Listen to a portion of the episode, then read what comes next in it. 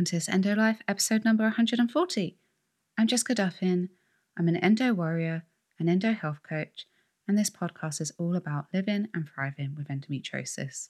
As always, this podcast is here for educational purposes only. Before we dive into today's episode, I want to give a shout out to my lovely sponsors at BU. And I wanted to tell you about their new bath bombs, which are naturally made and contain beautiful essential oils. And their peppermint and eucalyptus essential oils um, bath bomb is doing so well right now with endometriosis community. They're getting loads of feedback about it. And, you know, if you love the patches themselves, you're going to love the bath bombs because essentially it's the patch in a bath bomb. Um, so, you know, if you're on your period or if you're in pain, you could have a bath with some of the bath bombs or one of them. I don't know, you could have multiple if you want. Um, and then get out, get out the bath, maybe rub in some CBD balm and put your patch on top, which is um, what a lot of people are feeding back that they're doing. So um, I would love to do that, but um, I don't have a bath, so I can't. But if you have a bath, um, then you know I think these new bath bombs could be a lovely way to help alleviate some of your pain. So if you'd like to check them out, you can go to BU, which is buonline.co.uk, and you can also order them from anywhere in the world on cultbeauty.co.uk and they deliver worldwide. Okay, so today's episode is all about probiotics which are suitable for SIBO and endo related IBS. Now, of course, this is a huge topic, and there are like so many different probiotics out there, which can often just get confusing and overwhelming. So, with this podcast episode, my intention is for it to be succinct and easy to digest with a much smaller array of probiotics to start exploring on your initial steps to gut healing. So, unfortunately, I think over the years, probiotics have been a little misunderstood. And of course, we're still learning so much about the gut microbiome, which is the good gut bugs found in our large intestine. So, this area of research is still developing, and yeah, there will be so much more that we learn in the future. But regardless of what we do or don't know now, what I have observed is that we're often led to believe that we should just take a broad spectrum probiotic, meaning, you know, it has lots of different strains in it, and that we should take this if we have gut health issues and that will sort the problem out. And that's what I thought was the case, you know, years ago before I did my training, because that's kind of the general consensus, right? That's the general belief that we should have um, a broad strain probiotic with as many different bacteria types as possible. But unfortunately, that's not really always the case. And for our community, I would exercise caution when choosing probiotics, and especially exercise caution with these broad strains. We know that many people with endo have IBS related symptoms, and we now know that the majority of IBS is actually caused by SIBO, which stands for small intestine bacterial overgrowth, a condition where normal gut bacteria grow in the small intestine rather than in the large intestine where they belong. And the small intestine is designed for the majority of our nutrient absorption. It wasn't intended to house lots of bacteria, so, this overgrowth damages the small intestine and our ability to absorb nutrients. But this bacteria also ferments our food, making gases that are harmful for us and cause symptoms like bloating, constipation, diarrhea, brain fog, and abdominal pain. And that's just a few of the symptoms. And we also now have recent research showing that up to 80% of endo patients have SIBO. So, quite possibly, your IBS symptoms are largely down to SIBO. Now, there does need to be more research done into this connection, but it's certainly like with, I don't know, probably 80% of my clients have SIBO. So, if you'd like to understand why SIBO occurs so frequently in the endo population, I've linked to some of my podcasts and articles on the subject in the show notes, so you can kind of do a bit more of a deep dive on, on SIBO. Unfortunately, when you have SIBO, taking probiotics can often make the situation worse especially if you also have histamine intolerance, which I've talked about multiple times on the show already, and I've linked to a couple of episodes about this in the show notes if you'd like to learn more. But if you think about it, if we're adding bacteria to a small intestine full of bacteria already, we're just going to be adding more fuel to the fire because the small intestine is damaged in a way that is allowing bacteria to accumulate in the small intestine. So until we fix that problem, the bacteria is not going to go where it needs to go in the large intestine. So when it comes to trying probiotics for SIBO, we have to proceed with caution. Some people with SIBO just can't tolerate probiotics at all at first. So, in that case, their symptoms tend to get worse. But often, with that situation, they've tried a couple of pro- probiotics with lots of strains, and that could be the problem. So, instead, when it comes to SIBO clients or clients with very sensitive stomachs, we start with specific strains. So, a probiotic with literally only one type of bacteria, and then we can build up over time. That way, if a person reacts badly to that probiotic, we know straight away that that particular strain is not well tolerated at this stage in time. So, today, what I wanted to do was offer you three probiotic options which have been researched for specific IBS symptoms that are often reported by endo patients and are in most cases safe for SIBO and are also safe for histamine intolerance, which is very common with endo. If you do have SIBO, I want to state it's best to proceed with extra caution as everyone's tolerance is different, and with ne- without knowing exactly what types of bacteria are overgrown in your small intestine specifically, we can't guarantee that we won't be adding to the load and potentially worsening symptoms. As always, what works for one person won't necessarily work for another, so it's very important that you tailor to your needs and approach this with an open mind. If these guys don't work for you, it doesn't mean all other strains won't either. I've only listed three to keep this simple, but there are a couple of others that are safe for SIBO and histamine. Not many, but a few. So do some extra research if you find these aren't the right ones for you. I also want to be clear that probiotics aren't a quick fix. If there's an imbalance in the microbiome, SIBO, a parasite, an infection, an allergy, or an intolerance, we need to address those because otherwise we're just sort of pouring water into a bucket with a hole in the bottom. So, whilst probiotics are part of the healing picture, they're supportive and they won't necessarily fix or treat the root cause if it's as extensive as a parasite or SIBO. And finally, please let your GP know when starting any new supplement regime. Okay, so number one is Lactobacillus plantarum 299V. Lactobacillus plantarum 299V is great for bloating and general IBS symptoms, so loose stools, pain, cramping, diarrhea, constipation, etc. And in one large study of 214 patients, 78.1% who took L plantarum 299V rated their symptom improvement as good or excellent in comparison with just 8.1% of those who took a placebo. The study showed that L-Plantarum was particularly effective for bloating and abdominal pain as well. Additionally, two meta analyses, which are large reviews of all of the research and studies, have proved the effectiveness of lactobacillus strains on IBS symptoms, including diarrhea and loose stools, if that's a problem for you. But generally, they've been shown in multiple studies to be effective for all IBS symptoms. If you're concerned about the action of L. plantarum 299V on SIBO, L. plantarum was also included in a multi strain probiotic used to treat SIBO, which was found to be more effective than one of the most commonly used antibiotics for SIBO called metronidazole. In my training with world leading SIBO doctors, Dr. Alison Siebecker and Dr. Jacobi, they both recommend L. plantarum 299V for symptomatic relief, but of course, naturally, they say to proceed with caution as they can't guarantee a patient won't react. I also just want to be clear here that if you want to try and treat SIBO with probiotics alone, it's not yet an industry standard. More research needs to be done, and you would really need to work with a practitioner who could provide you with an exact strain protocol and take you through the treatment.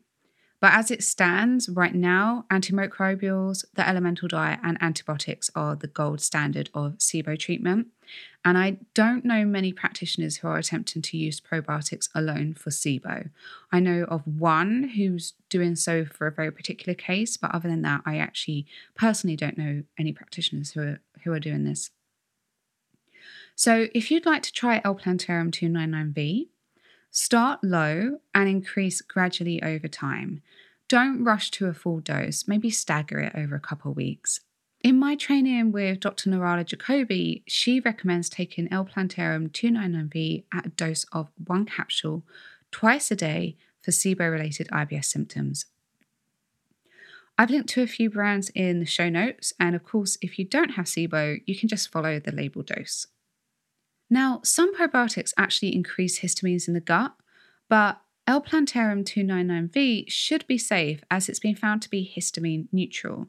So it doesn't raise histamines, and actually, some strains of L-Plantarum actually reduce histamines. I couldn't find any research on L-Plantarum 299V specifically for reducing histamines, but it does lower inflammation, it supports gut health, as we've discussed, and at the very least, it doesn't add to the histamine load.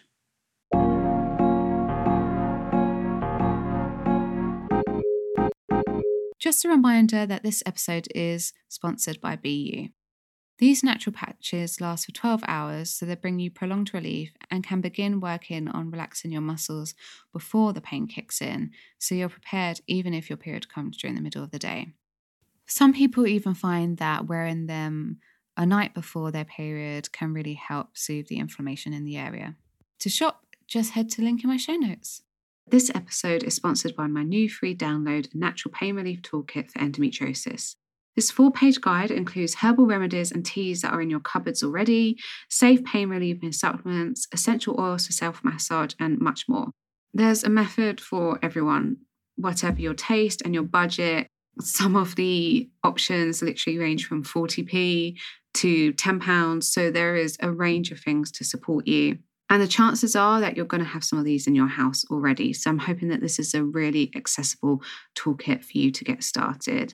You know how I work. I like to make changes from our foundations of health, you know, nutrition, lifestyle. It's not about su- slapping on a load of like pain relief and supplements um, and kind of masking the symptoms, but Sometimes we need a bit of help to get out the pain so we can actually begin to make some changes and feel better.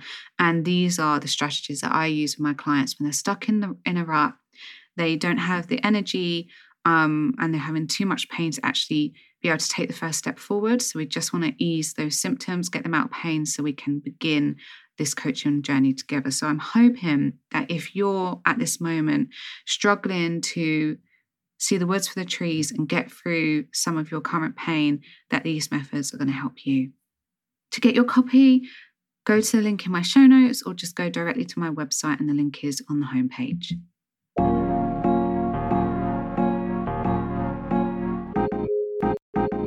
So, number two is Saccharomyces boulardii. This is actually a yeast rather than a bacteria. It's not a bad yeast. You know, quote unquote bad yeast, right? Like thrush, it's not going to cause candida to overgrow. In fact, it actually helps to reduce candida and to keep it at healthy levels. But it's also wonderful for aiding with leaky gut healing. And as you guys probably know by now, leaky gut is super common with SIBO. It's a strong risk factor for developing autoimmune diseases. It causes chronic inflammation and is normally a root cause of histamine intolerance. I've linked to a couple of episodes on leaky gut in the show notes as well if you want to learn more about that and its effects on endo. In my training with Dr. Siebecker, she also recommends Saccharomyces boulardii for abdominal pain and diarrhea, and it's been found in multiple studies to be effective for various types of diarrhea. It also improves immune function by increasing the production of one of our essential antibodies called immunoglobulin A. IgA, for short, lines the intestines and other surfaces in the body that are sort of exposed to the air, like the nostrils and the lungs. And it's often low in patients with SIBO. And in fact, I see it low in a lot of my clients, but of course, most of them have SIBO. And I mine is very, very low too. And when it's low, we're more vulnerable to bad bacteria, parasites, viruses, etc., because IgA is normally one of our first line of defense against these baddies. Because boulardii can improve the immune system and heal leaky gut, it can also have a very positive effect on reducing intestinal and full body inflammation, making it helpful for endo, which we know is an inflammatory disease. And actually, what's really helpful here is that IgA binds to lipopolysaccharides, which have been, which are kind of the waste material from harmful bacteria. Um, and bacteria often found in SIBO, gram negative bacteria, which people with endo have high levels of. And they found lipopolysaccharides in the pelvic cavity of people with endometriosis, and that lipopolysaccharides contribute to endometriosis growth. So IgA binds to LPS um, and helps to excrete them from the body rather than allowing them to get to other parts of the body through the bloodstream. So this could be really helpful for that as well. And if you want to learn more about L- uh, lipopolysaccharides and endo, I've put a link to my episodes I've talked about them a lot. I'm just trying to think which episode. It's probably the one on leaky gut, three strategies to heal leaky gut.